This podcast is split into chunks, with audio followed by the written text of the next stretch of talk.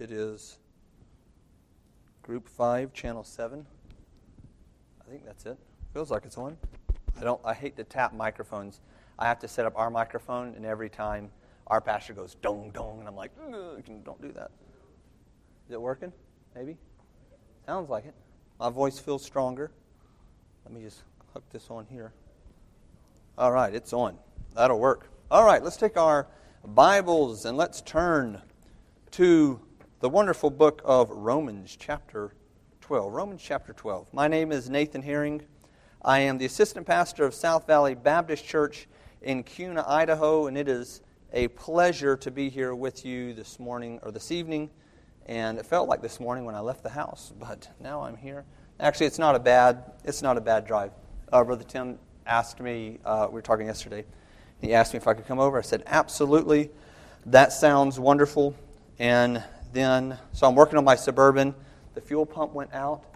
Who puts a fuel pump inside of the fuel tank? I don't understand that. So now I'm working on that, and then today my um, uh, Ford Explorer blew a coolant line. That was fun. So it was bleeding all over our driveway. So I did what any good brother does. He calls his sister.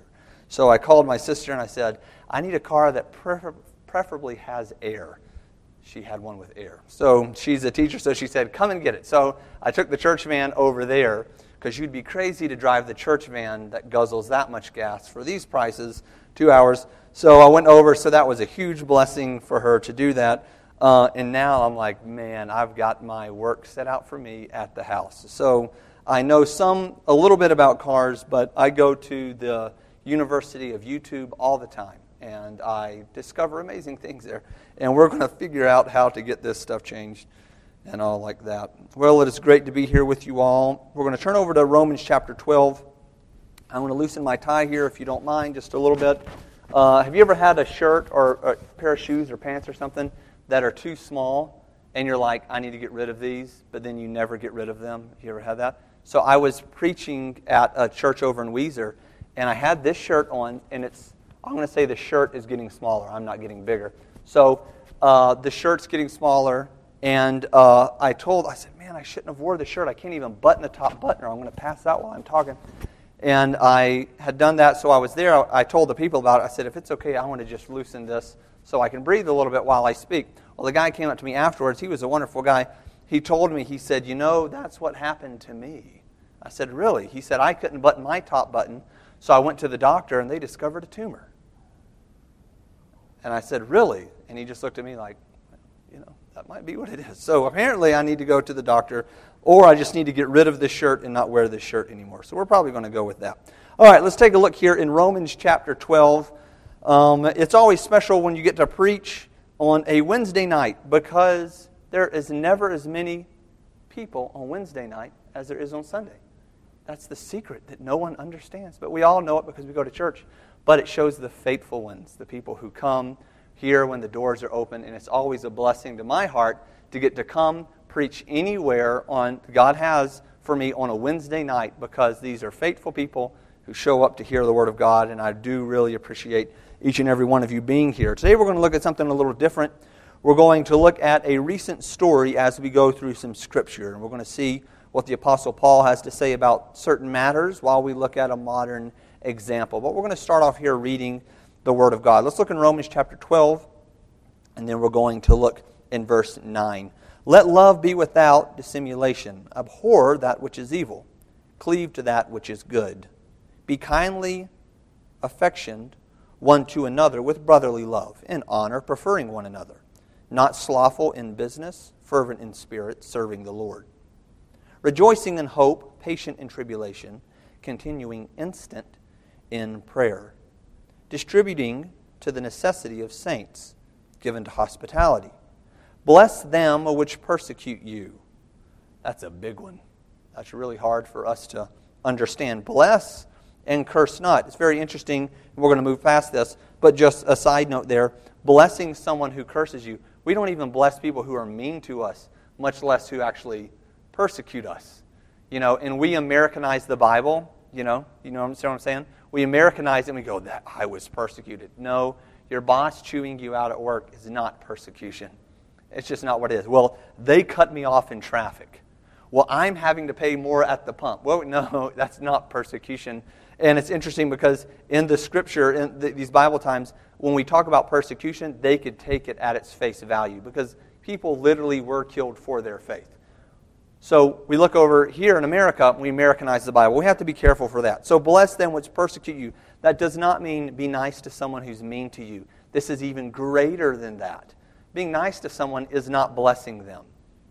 Persecuting someone is not being mean to them. We're getting two much more extreme examples here, which makes this such an incredible passage of Scripture. So bless them which persecute you, um, bless them and curse not. Let's look in uh, verse fifteen. Rejoice with them that do rejoice, and weep with them that weep.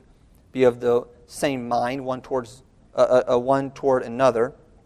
Mind not high things, but condescend to men of low estate. Be not wise in your own conceits. Recompense to no man evil for evil. Provide things honest in the sight of all men. If it be possible, as much lieth in you, live peaceably with all men. Dearly beloved, avenge not yourselves, but rather give place unto wrath. For it is written, vengeance is mine, I will repay, saith the Lord. And that's one of the things that makes it very, very hard in this day and age. One of the frustrating things is because mankind calls out for justice, and we think that justice should be served. And when we see hypocrisy, we think it should be dealt with. But there are certain things in this life we do not have control over, and God says, don't worry about it, I'm going to, I'm going to take care of all of this. We need to turn that over to God. Verse twenty, therefore, if thine enemy hunger, feed him, and if he thirst, give him drink. For in so doing thou shalt heap coals of fire on his head. Be not overcome of evil, but overcome evil with good. Let's pray. Father, we thank you for our time here together, Lord. I pray you'll just bless the reading of your word. Lord, we thank you for each and every person here, the faithful, faithful people who are here when your doors are open. Lord, I pray that you will doubly bless them, Lord, for their faithfulness, that you will just enrich their week. Father, I pray that you'll be with each and every one of us here to reach someone who's close to us and also someone who's far away. Lord, for your, for your glory, I pray, Father, we'll be a light into the world. Please give us the courage to continue on, even when things seem dark. Father, I pray you'll just continue to bless us like we know you will. In Jesus' name I pray, amen. So what I'm going to do is I'm going to talk to you today about hope in the darkness. So here Paul writes here in Romans on the conduct of a Christian. This is really, really interesting because he's talking about the conduct of a Christian, and as we read this passage, we're presented with such intent, uh, intense instruction that goes contrary to human nature. And we can look at human nature and go, well, th- it's very natural to do this, this, and this, and this. But Paul covers so much with just this little small area of verses right here. He says, bless those that persecute you. Ooh, I don't know about that. You know, okay, well, I'll be cordial or kind to people, but I'm really not going to go beyond that. No, we're to intentionally bless those who persecute us. Don't be angry when you are treated poorly. It's incredible to me. I just do not understand. I do this. This is not shining a great light on Nathan. Oh, he's so patient. I just don't understand this. I don't understand how people can have road rage. It doesn't make sense to me. Someone I and I have family. I've seen people get so mad over someone cutting them off in traffic, and then you're at the next light, and then you're going to get them. So you get in front of them, and then you're at the next light, and it's like you're not gaining. Okay, I can understand maybe you're on the interstate and you've got to go like five hundred miles, and you're trying to make good time, but when you're in Boise, downtown Boise, and you're going, you're about to kill someone, and you're just trading places. Anyways, it doesn't make any sense to me. People get angry when they're treated poorly. He talks about another thing here about feeding your enemy, literally sustaining. No, you, shouldn't you want your enemy to starve? Like shut the water off? You know, but he's talking about feeding your enemy. That will be like heaping fires, uh, coals of fire on top of their head. Don't return evil for evil. Wait on the Lord. We see all these things that Paul is giving us here. And in this passage, we see a verse that makes three statements. I want you to look in verse twelve of Romans chapter twelve. Three statements here, perhaps geared towards the weary Christian, the one who might feel alone in the darkness. Today what we're going to do is we're going to look at three ways to survive during the darkest times of our lives. I'm going to give you a little example here, so follow me along on this story. May twenty-sixth, two thousand thirteen, a twenty-nine-year-old sea cook from Warri, Nigeria, would have his life changed forever. His name was Harrison Okene. He'd gotten a job working on a tugboat in the Gulf of Guinea, located in south, the southeast Atlantic Ocean. This area was rich with massive layers of petroleum beneath the seafloor, so they were down there working with a tanker. On this day, they were twenty miles off the coast near Escravos, Nigeria. Harrison was aboard the Jascon four tugboat, which was one of four tugboats providing this. Um, it was uh, these tension tow functioning things helping pull these tankers along, Chevron tankers. And what they were doing is they were filling up. Um, one of the Chevron tankers was filling up there at a single buoy mooring, number three to be precise, if you want to look that up. The waves were very rough that night, so the men decided to go ahead and go to sleep. Does anyone here get motion sickness? I cannot. No one gets motion sickness? My goodness, I get motion sickness. I cannot imagine going to bed rocking up and down. Uh, I used to be able to get on crazy stuff when I was a kid, merry-go-rounds and stuff like that, and it never bothered me. And then we took the kids to the fair, and my daughter was like, "Hey, Dad, do you want to get on this thing?" And it was this neat little plane thing that goes in a circle and goes up and then just goes down. And I'm like, oh, she's afraid. Sure, I'll sit in there with you. And she's having a great time, and I've got the death grip on that seat thinking, Lord, please, please get me off of this thing alive so I don't, you know, lose my lunch. Anyways, I barely survived that trip. She had a wonderful time, but the little kiddie plane almost killed me. Anyways, I digress. We'll move on. So the boat here, the waves are very rough. Harrison decides to go to bed. Just before five a.m., Harrison, feeling a little nauseous, gets up to head to the restroom. Suddenly, the boat, on his way, just as he's going into the restroom, is caught by a large wave, and the boat literally in one swoop is capsized upside down. Water begins to rush into the vessel, and due to the threat of pirates, it was a standard procedure that each of the cabin doors be locked from the inside. When this happened, now everyone's room is upside down and everything is strewn everywhere. That led to the deaths of his colleagues who were searching for their keys but could not find them. Harrison now is in an upside-down restroom.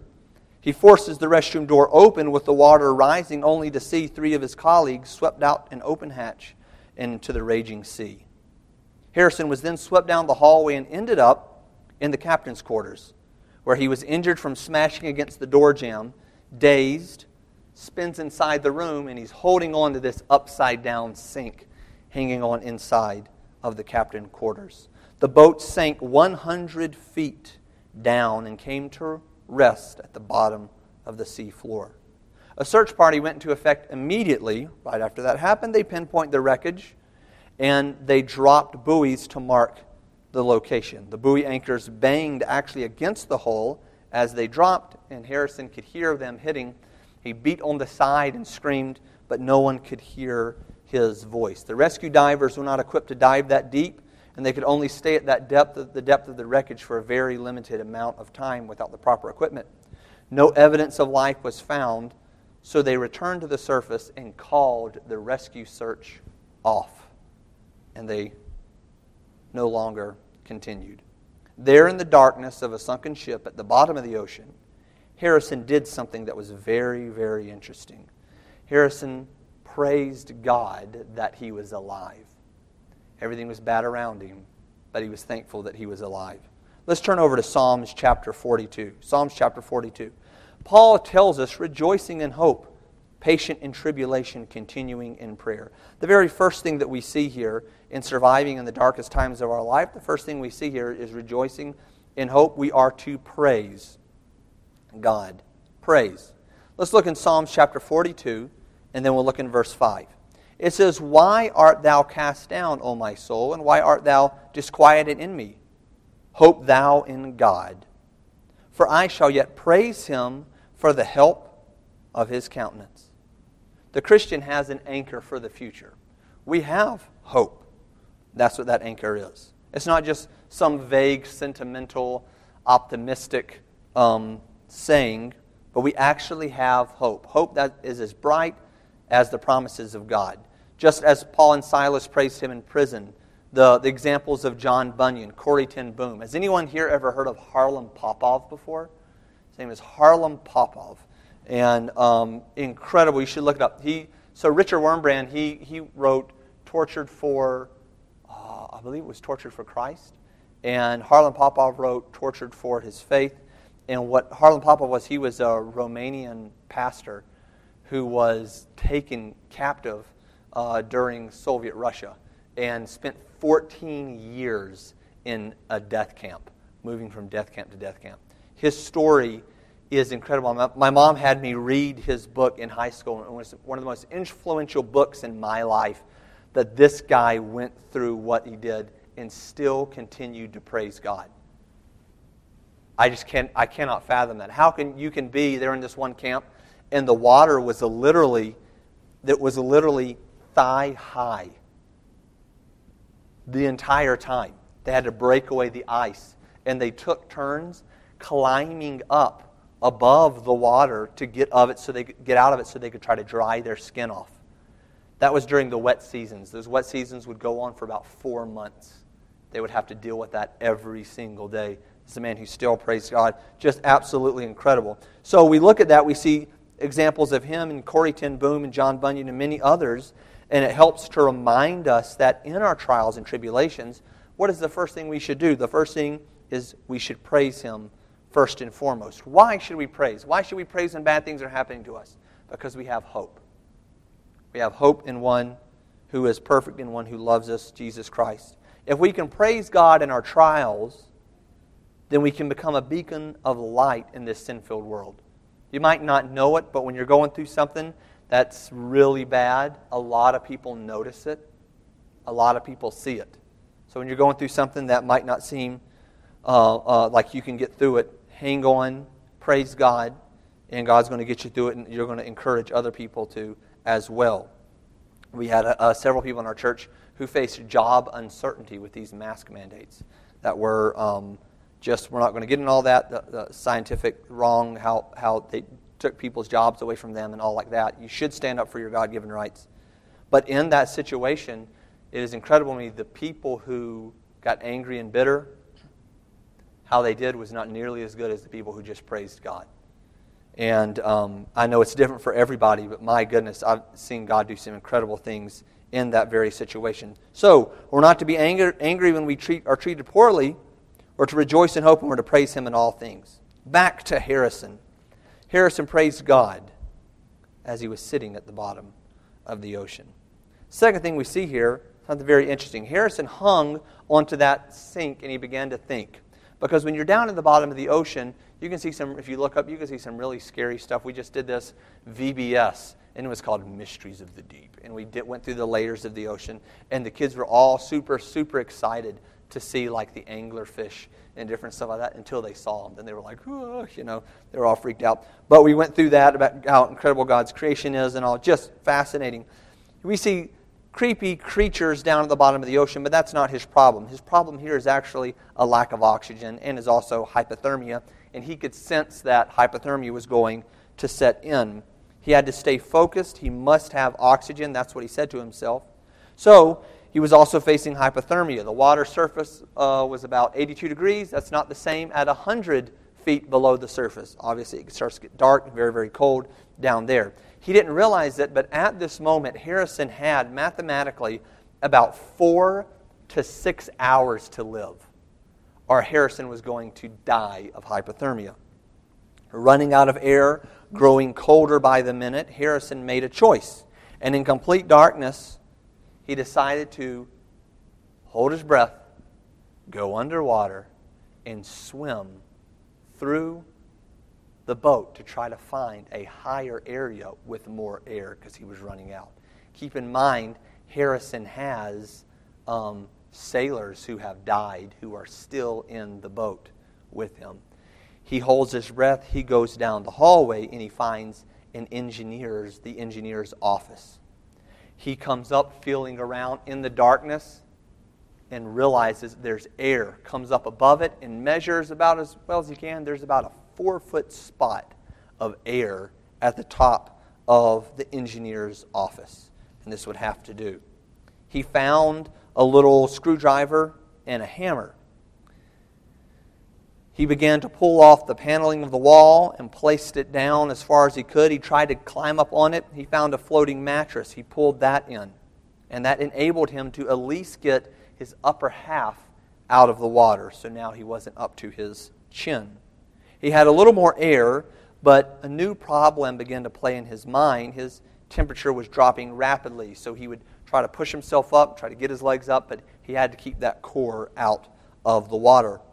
Hungry, thirsty, tired, and stuck in complete darkness, Harrison had praised God that he had survived.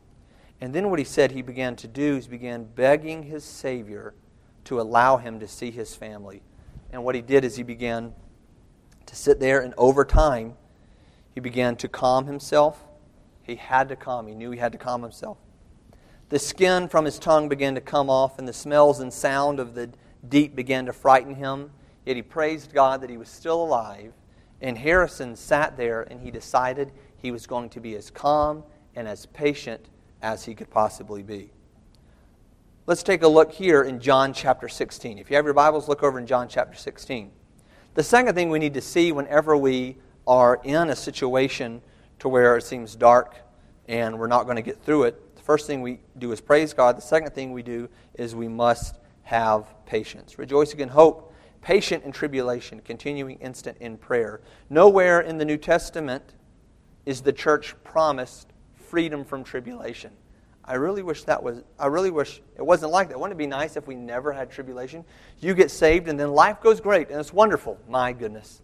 Oh, we're, we're doing good now. I, I got saved. God's blessed me. Now I'm never going to have anything go bad in my life. No, that's not how it is. We all know that. We're never promised freedom from tribulation. John sixteen thirty-three, it says this, "These things have I spoken unto you, that in me ye might have peace. In the world ye shall have tribulation, but be of good cheer, I have overcome the world." How incredible is that? What an incredible promise. You're going to have tribulation in the world. The world's bigger and stronger than you are. Did you know that? But guess what? I'm bigger and stronger than the world, and I've overcome the world. How, what an incredible promise that is. So we're not, that's what, interestingly, back to getting mad in traffic and stuff like that. I'm always amazed when Christians get so offended because they are not treated how they believe they should be treated. You hear what I'm saying? Because we have this really weird thing to where we feel like people should respect us, but we haven't earned their respect. We have this really weird thing like we should be treated a certain way when perhaps we don't treat other people that way. It is incredible to me. Christians get so offended, especially over small things. How dare they? Well, they should know better. No, no. If you're saved and you know the risen Savior, can we be patient and not be so easily offended? If, if, if we if we grasp that, it makes life a lot easier because people are going to treat us like garbage in the world. They just are. Okay, I'm a Christian. Someone's not going to treat me like how I think they should treat me. If I grasp that, then that makes it easier, an easier life on myself, because then I don't go around getting offended all the time. Some of the most offended people, this is a side note too, this has nothing to do with the sermon, this is all for free. Um, uh, the people who get the, I heard someone say this the other day, I thought it was so good. The people who are the most easily offended are the most offensive. Isn't that interesting? You know, how someone who they get offended over everything, how dare you, you know, it's just constantly, oh, you know, they're the ones who are actually the most aggressive against other people, you know. So anyways, it's just this weird, really weird thing. So if you're always offended at something, you might be the most offensive of them all. Anyways, we're going to move on. So on the contrary here, because we realize that we're not promised freedom from tribulation, the church goes through tribulation today. In fact, it's claimed by some people that the uh, martyrdom in the church today is more so, even more so than all the past generations. Because you look at Korea, you look at Russia, you look at China, you look at um, uh, the Middle East, nations in Africa, it is rampant right now. So the, it's very practical um, here for um, the apostle to write to be patient in tribulation. Because it was all the way back then, and it's still today. We don't feel it so much in America, but people are still being persecuted um, uh, in the name of the Lord. Christ did not prevent the storm from the disciples. The disciples were really frustrated because we don't want to have patience. We want this storm to go away. You know, they go down there, you wake them, shake them, wake them up. God, don't, Jesus, don't you understand? You don't care that we're going to die? They were just assuming that they were going to die, so throwing out accusations. How dare, how could you do that? You led us into this storm, and now we're mad about it, is basically what they were saying. But Christ never promised us that He would prevent the storm. He promised us His presence in the storm, and that's what's great. It's because we will go through storms and trials and tribulations in our life, but we have the person who is greater than that. And it is, yeah, it's just, it's in, it's incredible um, how we uh, we narrow down our view to just the storm, but God's bigger than the storm. Now, God doesn't prevent the storm to show His love. He instead perseveres us through the storm and is in the great calm. It is in the great calm that we grow closer to Him. Isn't it interesting that in several situations in the Bible where it talks about a storm being calmed, or Jonah being thrown overboard and the storm being calmed, and God, Jesus saying, peace be still, the people were more afraid after the storm stopped. Isn't that interesting? Because their realization of the power of God far outweighed their fear of the storm. And it was, oh my.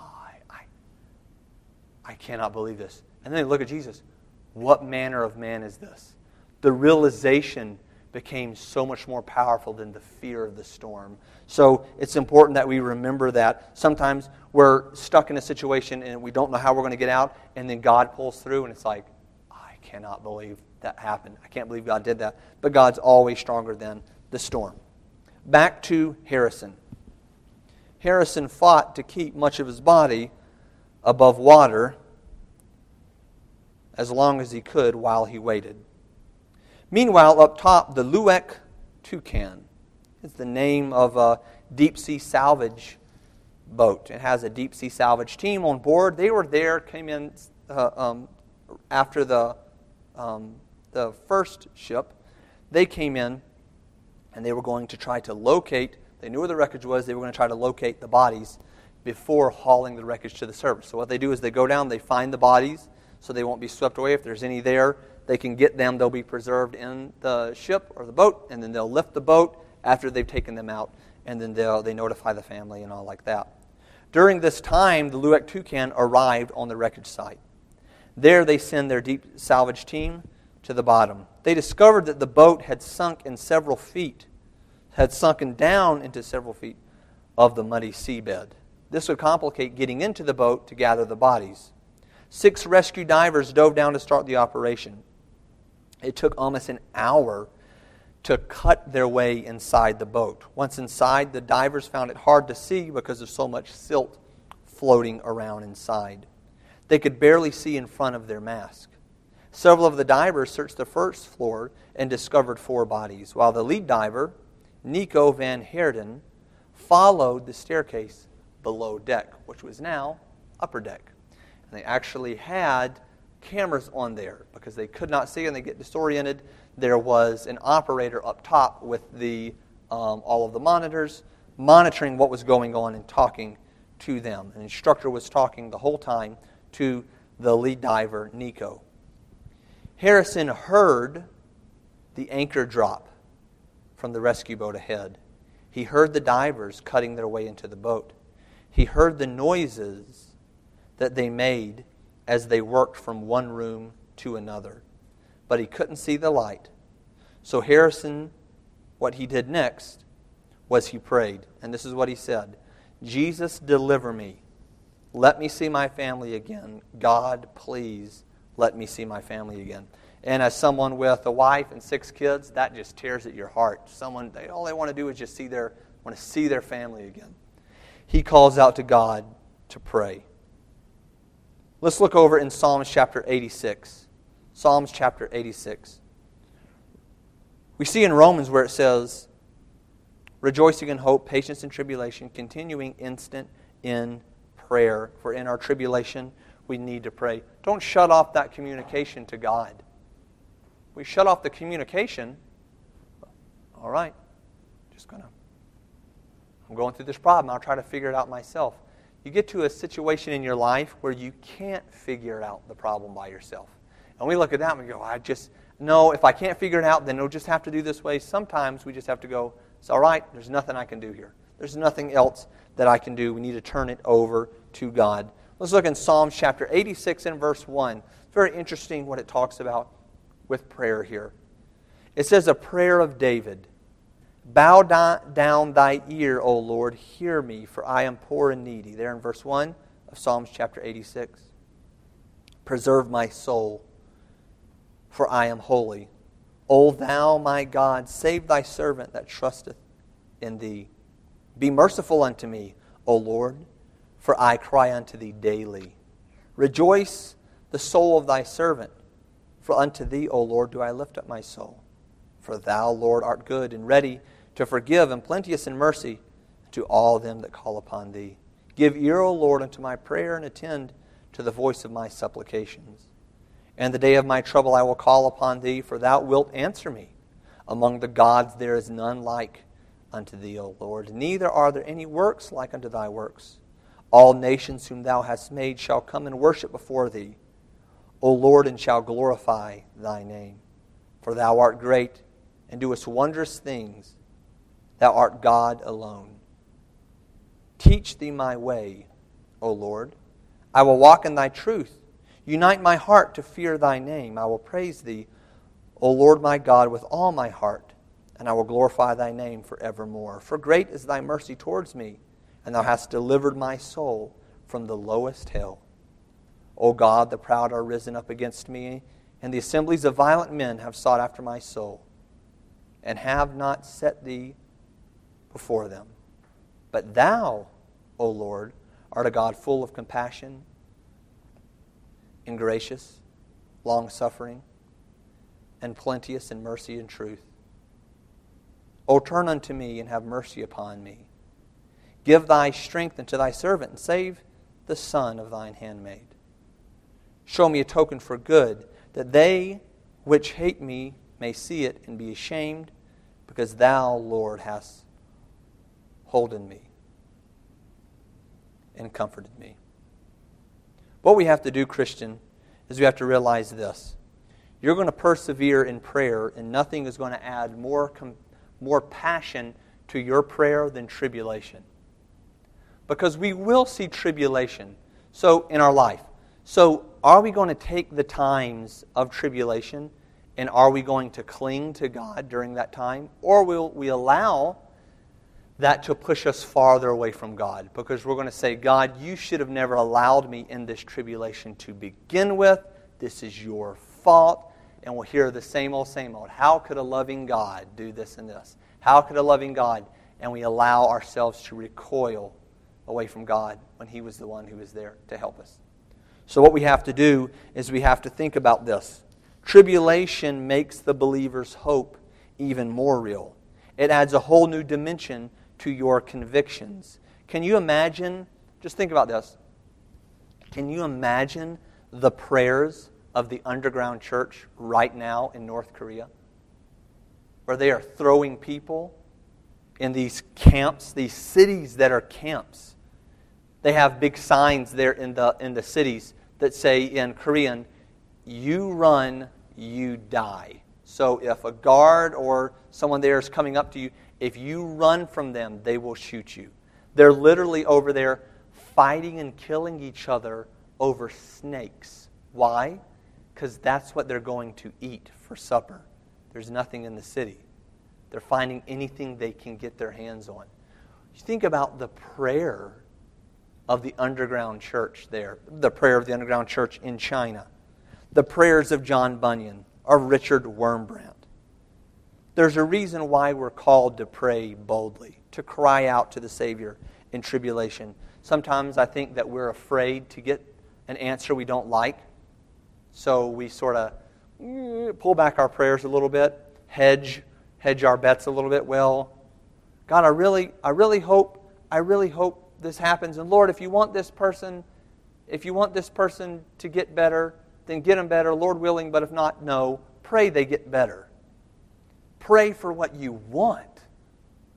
We don't have to go, well, if I really, if I, if I pray that God will do this and then it doesn't happen, that means God's failed. So I don't want to embarrass God. What I'm going to do is I'm going to say, well, God, we want this, but then if you don't want it, no. We're told to come boldly before the throne of God to ask what we want. I never say to my wife, well, I'm leaving on this plane. I've got to go preach a camp in Georgia. Please pray, Lord willing, that I arrive safely. Hopefully the plane doesn't crash, Lord willing. No, I really want, please don't pray that. Pray that I arrive safely and that it all goes well. So sometimes we pull ourselves back when we're told to cry out to God. What's the matter with crying out to God? Tell Him exactly what you want. And then, if God doesn't choose to do exactly what we want, then God has chosen not to do exactly what we want, but we continue to pray boldly. We need to pray like the people that are persecuted. Now, Harrison cries out. He said he cried out to his Savior, Jesus, let me see my family again, please. As Nico, the lead diver, worked his way into the second room, he yelled out in shock, momentary fear. He saw a hand in the darkness of the water out like this. The instructor, the instructor tried to calm Nico and said, it's okay, it's just another one. You found another one. You found another body. But this was different. Nico reached out to touch the hand, and the hand grabbed Nico's hand. Nico begins yelling over the speaker, he's alive, he's alive. But the instructor begins yelling, everyone's yelling, oh my goodness, he's alive. Nico comes up out of the water, and there, for the first time, illuminating the darkness with his headlamp, is Harrison. He saw the beam of light in the water as they were going down the hallway, and Harrison, in the darkness, could see the beam of light. And he reached down out and stuck his hand out to the light. And then the light grabbed back. And he grabbed hold of that and pulled him up. Floating there in the darkness was Harrison. He saw the beam of light and he reached out. Harrison was dazed, but he was very much alive. Harrison breathed oxygen from the diver for the next twenty minutes while the other divers brought warm water down from the boat to pour over him. Once his temperature began to climb, he was fitted with diving gear. They were afraid he was going to start to freak out, but he was okay. He stayed calm through all of that.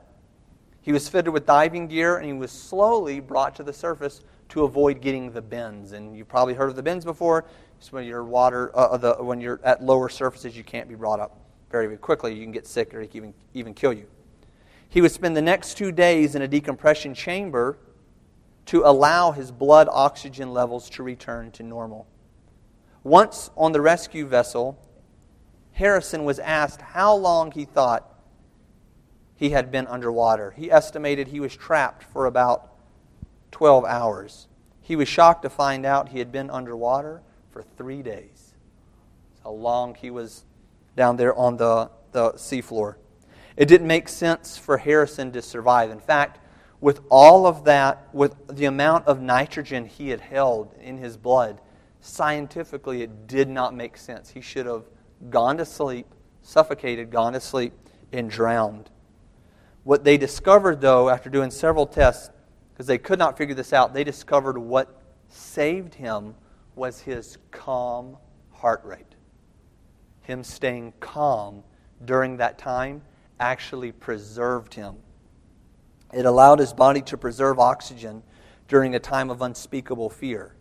They said, had he panicked, he would have died. Harrison testified that his talks with Jesus gave him hope in the darkness. He said it was that still small voice. Several days later, Harrison was reunited with his family. He now serves as a cook on dry land not far from his home, never to return to sea. You can't blame the man. You can actually look up the rescue video on YouTube. They have a whole thing on it on there. So what we need to do in closing here is we need to remember to praise Him because we have hope. We need to have patience in our tribulations. We need to Pray with the passion of the persecuted. All right? Pray with the passion of the persecuted, because that is how we are called to speak to God. We are called to praise Him. We are called to be patient during hard times, and we are called to pray with a passion. So I'll leave you with this. Christian, God has not left you. Just like Harrison, you are not alone. The darkest moments in our life, we are not alone. God is there. He's the calming voice. He's the comfort. You don't need to fix everything. You can't fix everything. Man, we're really, especially men, we really like to fix things ourselves. I'm looking at these cars. I'm pretty sure I can fix one. The other car, I'm not sure I can fix. Okay? I'm not sure I can do it. I've got to look at it and see what extensive stuff. I need to look at that. And then there's a time of, okay, I can do this. There's another time I've got to go hands off, and I've got to take this to someone and pay them because they have the equipment to do that. Whenever in our life, whenever something comes along, be it a type of sickness or cancer or uh, uh, someone uh, being far from us like a prodigal son or even a prodigal parent or a spouse, what we have to do is we have to realize we can't fix everything, and we need to turn that over to God, turn it over to Christ. Even when our world seems to be falling apart, we need to listen to Him. Listen for the still small voice. Why? Because your family needs it. My family needs it. Your church needs it. Your state needs it. Our nation, my goodness, our nation needs it. Missionaries around the world are depending on us. They need it. Our children's children will need it. It's a little scary to think about the world that our kids will be in, the world that our grandkids will be in at this rate. They need someone who is willing to, during tribulations, not turn away from God at the first sign of trouble. But we need to be calm. We need to be patient. Let's look at our verse one more time. Romans chapter twelve and verse what twelve. Rejoicing in hope, patient in tribulation, continuing instant in prayer. We are called to praise Him, be patient in tribulation, and then we are also called to pray with passion. And that is like those who are persecuted. Let's pray. Father, we thank You for our time together, Lord. We thank You for